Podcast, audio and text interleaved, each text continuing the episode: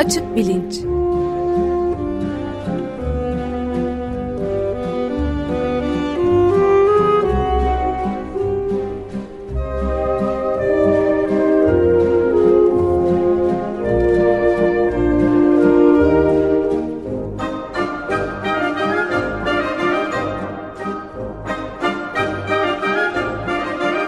Güven Güzeldere ile bilim ve felsefe sohbetleri. Günaydın Güven Bey, merhabalar. Günaydın Ömer Bey. Günaydın. Günaydın Özdeş. Evet, bugün konuğumuz Pınar Aydın O'Dwyer. Ee, siz e, ayrıntıları, bilgileri sunarsanız sevinirim. Tabii ben hemen tanıtayım. Öncelikle hoş geldiniz Pınar Hanım, merhaba. Hoş bulduk. Merhabalar, hoş geldiniz. Merhaba, hoş geldiniz. Şimdi biz 8 Mart Dünya Kadınlar Günü ve e, Mart ayının e, Kadınlar Tarihi ayı olarak e, saptanmış olması nedeniyle ve vesilesiyle kadın hakları üzerine programlar yapmaktaydık. Önce Filiz Kerestecioğlu ile konuştuk, siyasetçi ve hukukçu. Arkasından gazeteci yazar Elif K ile kadın hakları konusuna devam ettik. Bugün de yine kadın hakları üzerine bir program yapıyoruz fakat çok farklı bir açıdan yaklaşıyor olacağız. E, bu programın referansı e, Pınar Aydın O'Dwyer'ın 2020 senesinde yayınlamış olduğu Tütüden Mini'ye Beyaz Bale'nin kadın haklarına etkisi e, başlıklı e, eseri. Ben önce konuğumuzu tanıtayım. E, Profesör Pınar Aydın O'Dwyer hem bir tıp doktoru, göz hastalıkları uzmanı hem de göz nörolojisi, nörooftalmoloji alanında bir bilim doktoru. 1993-2002 yılları arasında Başkent Üniversitesi Tıp Fakültesi Göz Hastalıkları ana bilim dalını e, kurup başkanı olarak çalışıyor. Pek çok uluslararası e, profesyonel meslek örgütünün üyesi, e, pek çok sayıda ulusal ve uluslararası bilimsel çalışması ve makaleleri var. Bunun dışında e, popüler e, bilim ve sanatla ilgili e, yazıları da var. Mesela 2012'de yayınlanmış Bale kitabı diye bale üstüne bir kitabı. 2015'te yayınlanmış opera üstüne de bir opera kitabı var. Biz de aslında ilkin e, müziğin nörobiyolojisi üzerine bir program yapmayı düşünüyorduk. Fakat e, bu bale ile ilgili yazının kadın haklarına da e, temas ediyor olması nedeniyle e, bale üstüne bir program e, yapalım diye karar verdik. E, ileride başka bir zaman e, müziğin nörobiyolojisi üstüne de bir program yaparız diye umuyorum. E, Profesör Dwyer'ın Psikiyatri, Psikesinema gibi dergilerde yazıları yayınlanıyor. E, bir kısmına internetten ulaşmak mümkün. Ben bunların linkini de Açık Bilinç Twitter hesabından koyacağım ki arzu edenler e, pek çok konuda yazan e, Profesör Dwyer'ın yazılarına kolayca erişebilsinler. Şimdi gelelim e, beyaz bale meselesine. E, işte bir klasik baleye gittiğimiz zaman 19. yüzyıl e, tarzı e, Kuğu Gölü çalıyor. Mesela böyle kabarık e, beyaz etekli bir takım genç balerinler sahnede koşturuyor. Bunun kendine özgü çok hoş bir estetiği var filan. Fakat e, sanki bale ezelebet öyle başlamış öyle gidecek bir e, sanat dalıymış gibi görmemek lazım. Bunun arkasında elbette bir tasarım var. Tasarımın başında da aslında bir takım erkekler var. E, bu balerinlerin nasıl kıyafetler giyecekleri, nasıl davranacakları, neler yapacakları e, yalnız erkekler değil ama bu ta tasarlanmış bir şey sonuç olarak. Ve e, haliyle bu konuyu kadın hakları meselesi açısından ele almak e, bence hem ilginç hem yenilikçi hem de pek e, rastlanmayan e, bir bir yaklaşım. Biz de bugün tam bunu yapalım istiyoruz. Ben bu yazıyı da Twitter hesabından e, paylaştım. Tütüden Mini'ye Beyaz Bale'nin kadın haklarına etkisi e, yazısını. Fakat e, konuya girişi Pınar Hanım siz e, yapmak ister misiniz? E, memnuniyetten önce kendi tanıtımımı bir cümle eklemek istiyorum. E, evet, e, Pınar Aydın O'Dwyer e, bunlar tamam ama bir de bugündür e, Açık Radyo'da çıkmak isterdi. Açık Radyo'da bir kelime etmek isterdi. Dolayısıyla muradına ermiş vaziyettedir. Dolayısıyla bunu da eklememiz gerekiyor. Çok sağ olun. Ee, ya hakikaten benim için çok mutluluk verici bir, bir, bir durum. Onun için davet için teşekkür ederim. E, bale, e, bale zor bir sanat. Sa sahnede koşulacak, zıplanacak falan. E, bunun da bir kıyafetin olması lazım. E, uzun etekler olduğu zaman e, denerseniz görürsünüz ayağına insanın ve düşer. Dolayısıyla yıllar içinde hakikaten bu eteklerin e, kısalması gerekmiş ve kısaldığı zamanki görüntü bambaşka bir estetik e, görüntü haline almış. E, dans gene aynı gibi durmakla beraber daha büyük hareketler yapılabilir, bacaklar daha yukarı kaldırılabilir, daha büyük sıçramalar yapılabilir. Ama öte yandan birdenbire değişik bir estetik, belden kenara açılan bir etek, tütü. E, aslında tütünün anlamını yazıma yazmadım. Ne olur ne olmaz diye. Tütü Fransızca popo kelimesinden geliyor. Toto. E, dolayısıyla o hani anlamı da poponun görülebileceği etek. Bundan daha parlak bir fikir bulamadılar mı bilmiyorum. Yani daha yatay etek, ne bileyim uçuşan etek falan da denebilirdi ama tütünün kelime anlamı oradan geliyor. işte, komik bir anlam.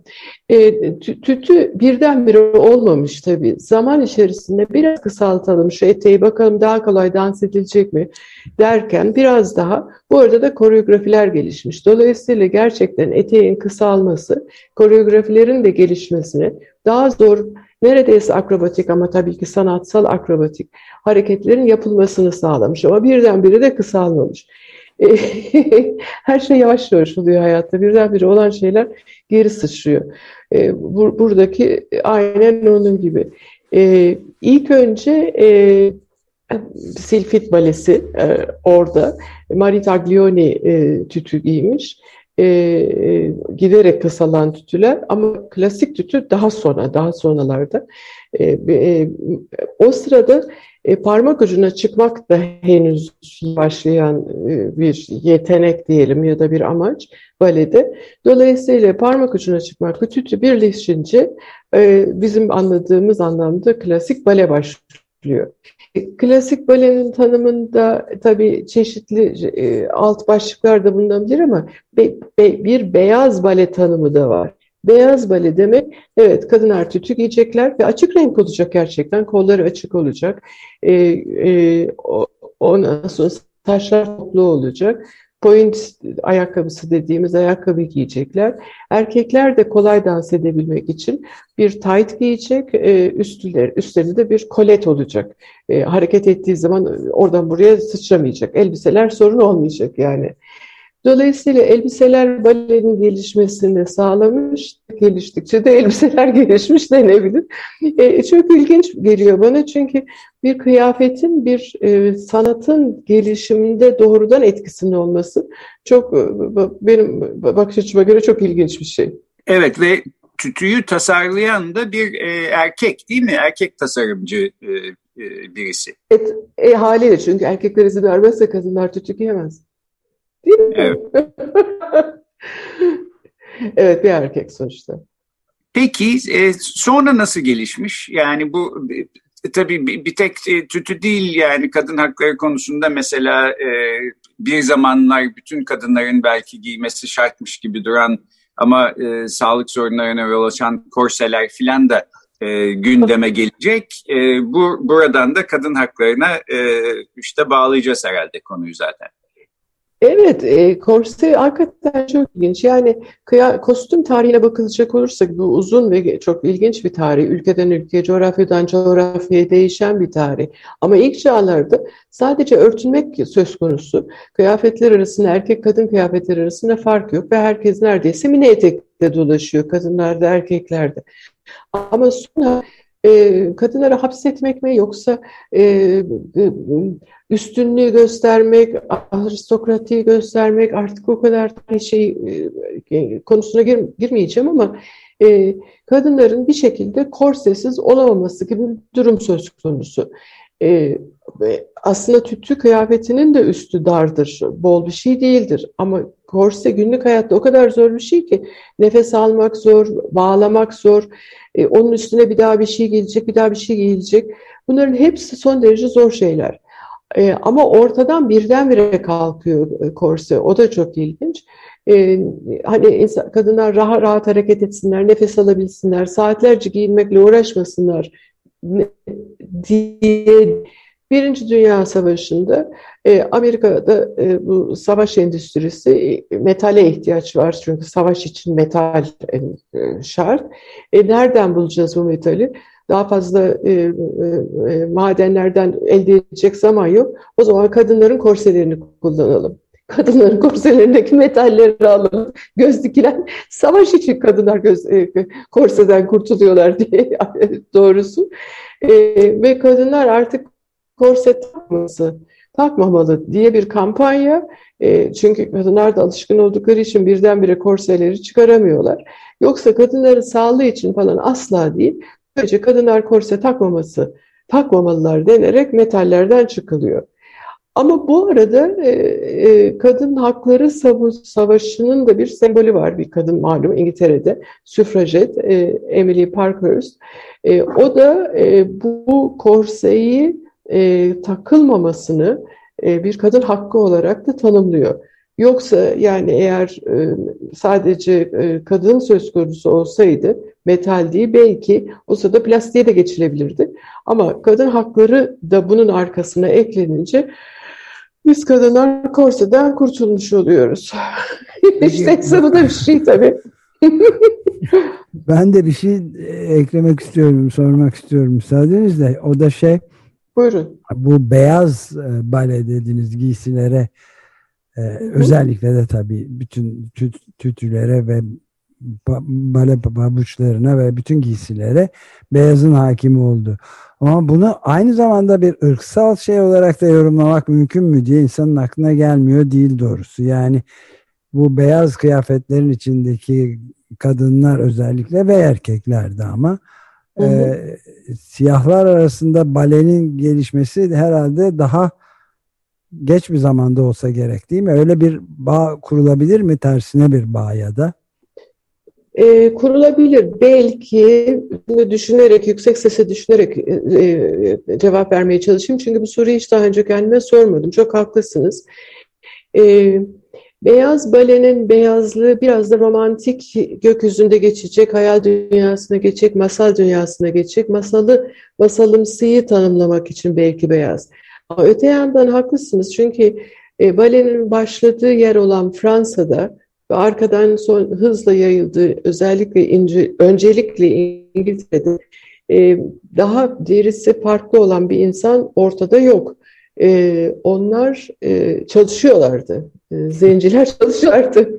Hintler çalışıyorlardı. Onların onlar köleydiler. Onlar e, sahnede e, kralların sahnesinde dans edecek durumda değillerdi. Onlar e, aşağı alt kattaydılar. Alt kattaydılar.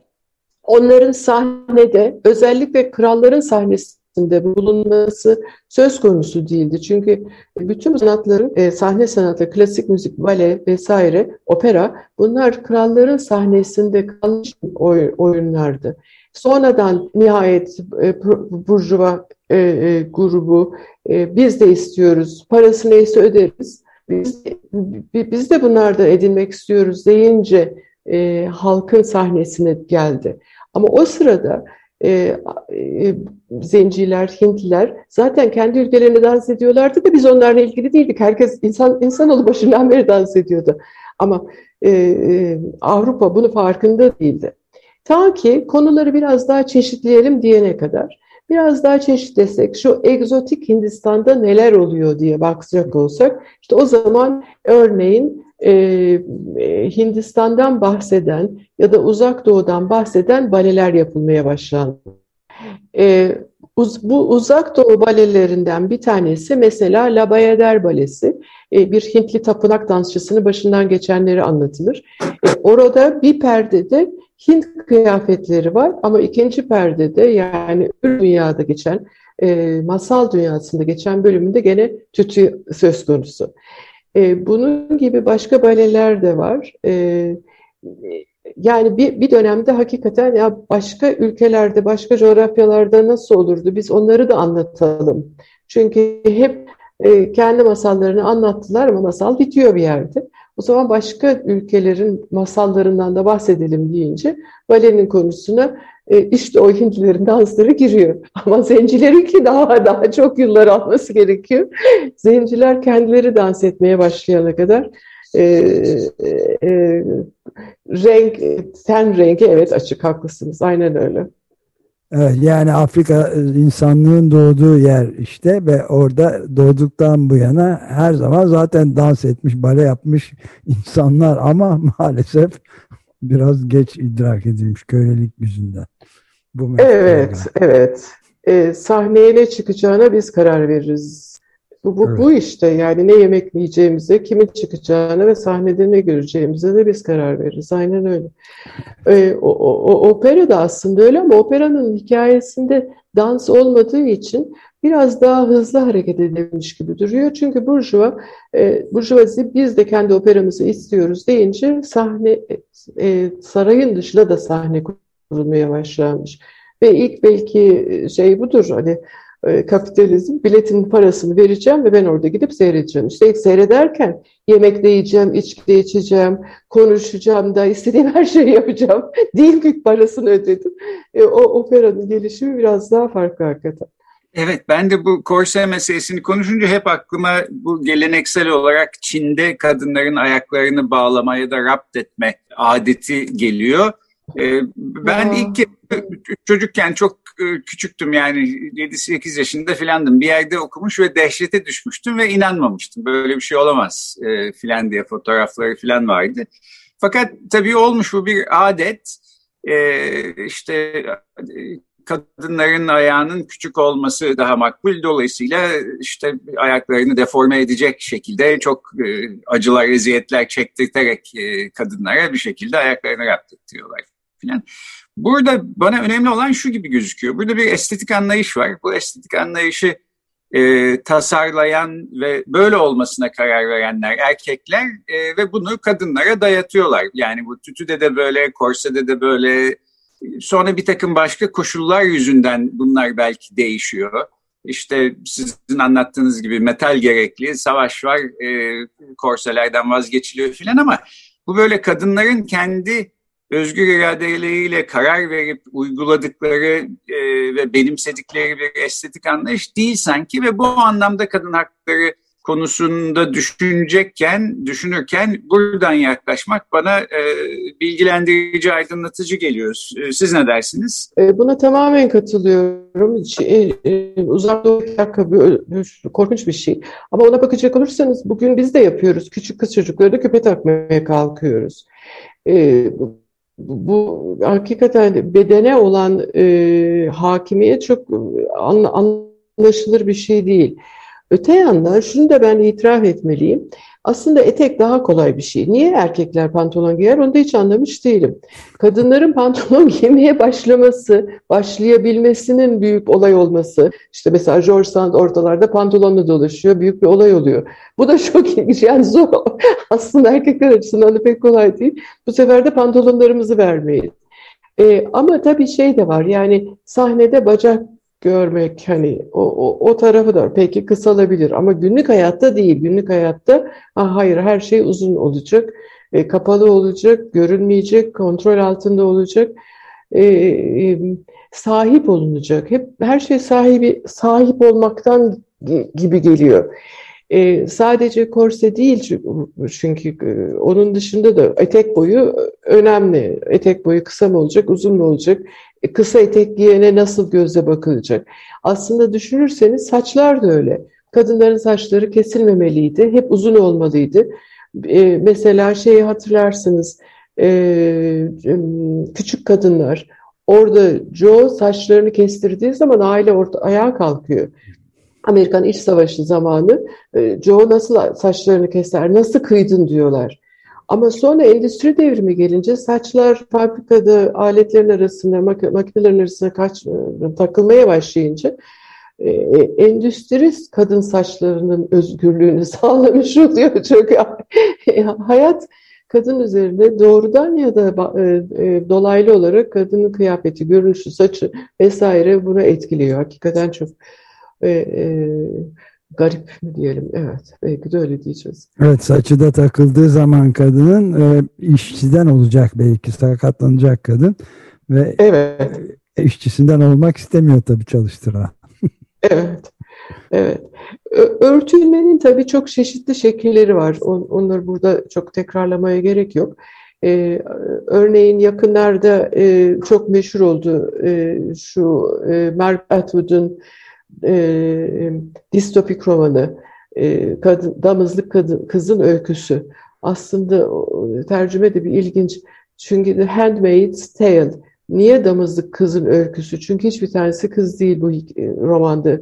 E, e, eminim dinleyenler biliyorlardır.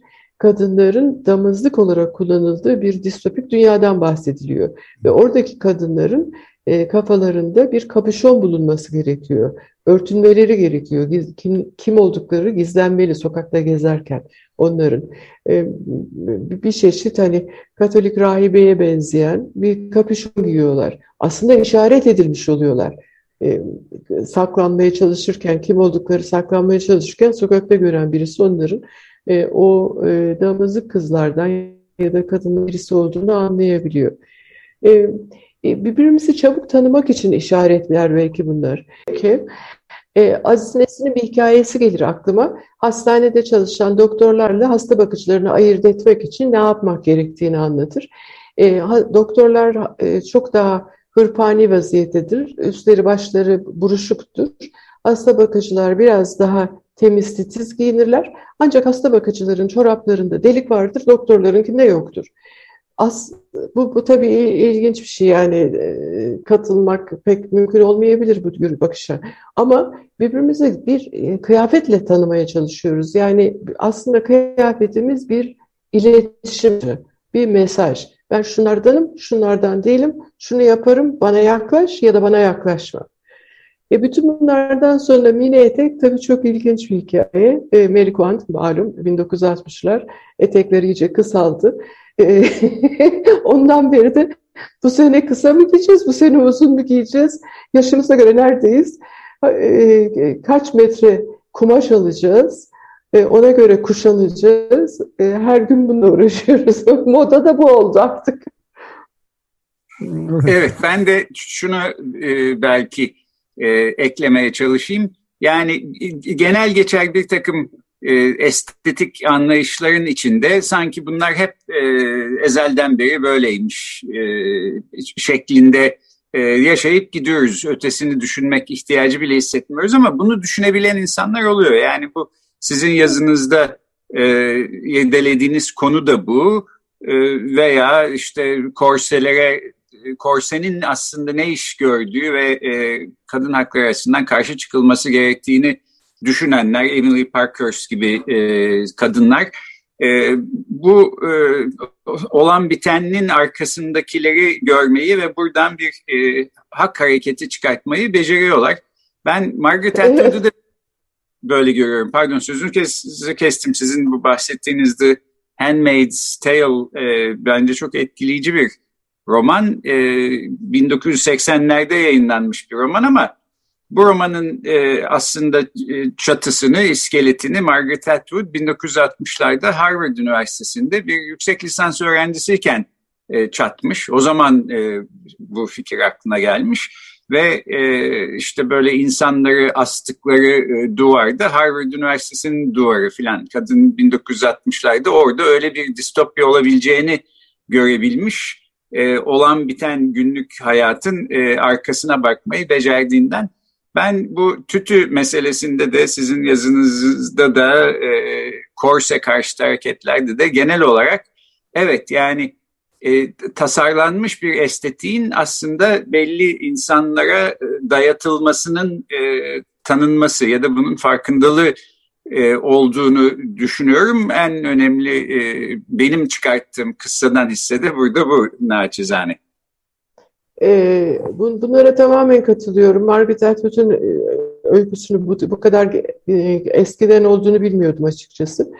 E, ama kıyafet o kadar işaret haline aldı ki giyinirken, giyinmezken devamlı mesaj vermekte olduğumuzu farkındayız artık. E, ve bu, bu, bununla uğraşmak o kadar zor bir şey ki hakikaten şunu giyersen böyle düşünür, bunu giyersen böyle düşünür. Şunu takmalıyım, bu rozeti takmalıyım, bu küpeyi takmamalıyım. Ay hayat bunlarla çok zor hakikaten. Ama siz size hakikaten etek giymeyi tavsiye ediyorum. Bunu, bunu tekrar söyleyeyim. Çok daha kolaydır hayat etekli. Niye bu, bu kadar zorlanıyor? Ilk, ilk bulanlar İskoçlar herhalde değil mi erkekler? Evet, evet, evet. Yani işte Üstelik orası soğuk ona rağmen etek evet, giyiyorlar. ona rağmen. Ona rağmen etek giyiyorlar. Ee, ama baledeki hikaye hakikaten böyle. Ee, uzun bir hikayesi var Beren'in ve içinde kadın hakkını veya kadının sahnedeki görünümünün, estetik görünümünün e, bir e, iz düşümü olarak anlatımındaki yerini e, sadece tütü boyut, boyundan da takip etmek mümkün. Evet, peki harika bir sohbet oldu. Ee, Özdeş Ömer Bey sizin son bir sorunuz varsa alalım yoksa toparlayalım mı? Ne dersiniz? Ee, herhalde bence de çok aydınlatıcı ve eğlenceli de. Evet, keyifli bir, to- keyifli bir sohbet, sohbet oldu gerçekten. Oldu. Çok teşekkür ederiz. Ben, ben çok teşekkür ederim. Ne güzel yaşasın. e, ka- kadın giyeceğiz, kilt giyeceğiz artık. E, vallahi evet, evet. Yani çok havadar olduğu söyleniyor. Ben de e, ama işte neyse bakalım belki estetik anlayış değişirse bizim de e, etek giyeceğimiz günler gelebilir. Peki bugün e, konuğumuz e, göz nörolojisi bilim doktoru ve e, göz hastalıkları uzmanı tıp doktoru Profesör Pınar Aydın O'Dwyer'dı. Bale ve opera üzerine de kitapları var. E, Psike Art dergisinde e, geçen sene yayınlanmış olan Tütü'den Mini'ye Beyaz Bale'nin kadın haklarına etkisi e, yazısına referansla konuştuk. Böylece e, kadın hakları ile ilgili yaptığımız programları şimdilik noktalıyoruz. Haftaya başka bir e, konuya e, geçeceğiz. Pınar Hanım çok teşekkür ediyoruz katıldığınız için. Çok teşekkürler Pınar Hanım. Görüşmek ben üzere. teşekkür ederim, saygılarım.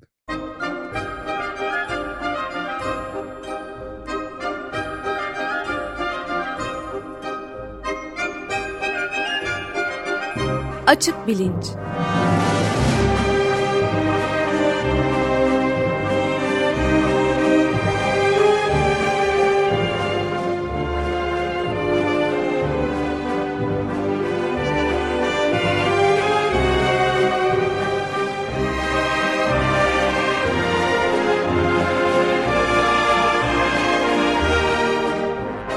Güven Güzeldere ile bilim ve felsefe sohbetleri.